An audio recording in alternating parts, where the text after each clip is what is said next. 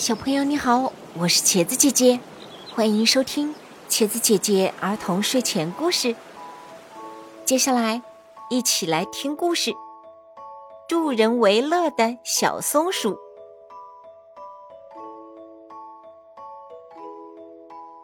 一天，小松鼠玩累了，趴在树杈上休息。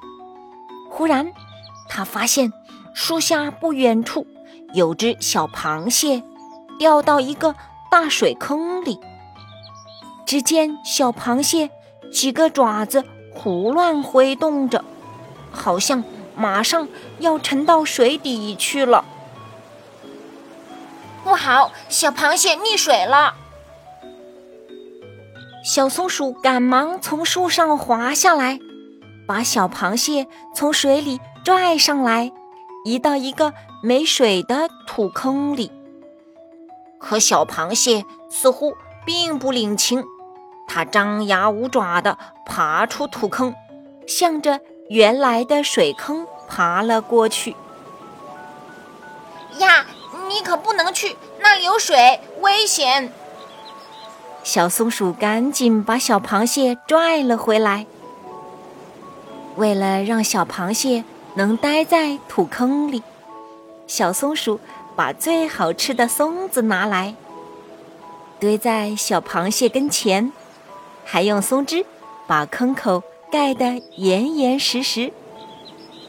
晚饭时间到了，小松鼠恋恋不舍地回了家。晚餐很丰盛，但小松鼠心里惦记着小螃蟹，吃得很少。松鼠妈妈有些奇怪，夜晚睡觉的时候，小松鼠总是探头向外面看。松鼠妈妈断定，小松鼠肯定有什么事瞒着我。第二天早上，松鼠妈妈出门了，小松鼠马上溜下树，朝小螃蟹待的土坑跑去，一点儿也没有注意到悄悄跟在后面的松鼠妈妈。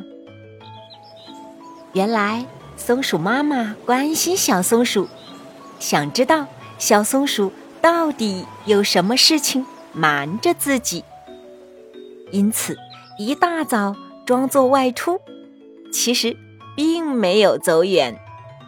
看到小松鼠溜下树，它马上跟了过去。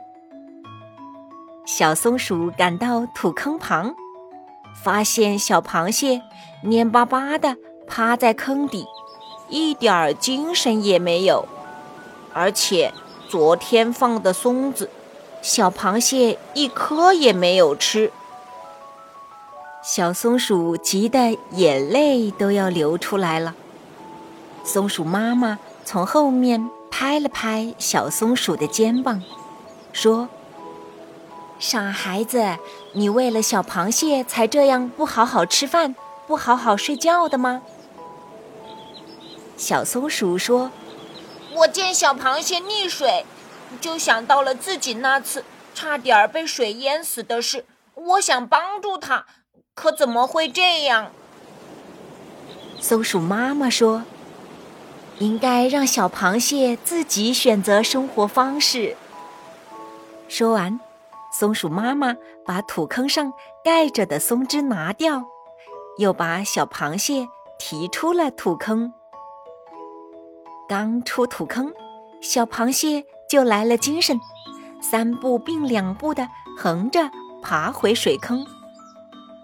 在水坑里，小螃蟹可精神了，还不停地吐着泡泡。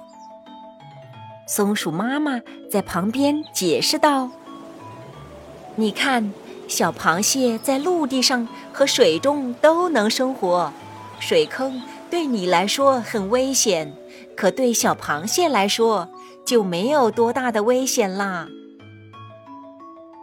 小松鼠诚恳地说：原来是这样啊，妈妈，以后我有不懂的事，一定要先向您请教。松鼠妈妈高兴地把小松鼠紧紧地搂在怀里。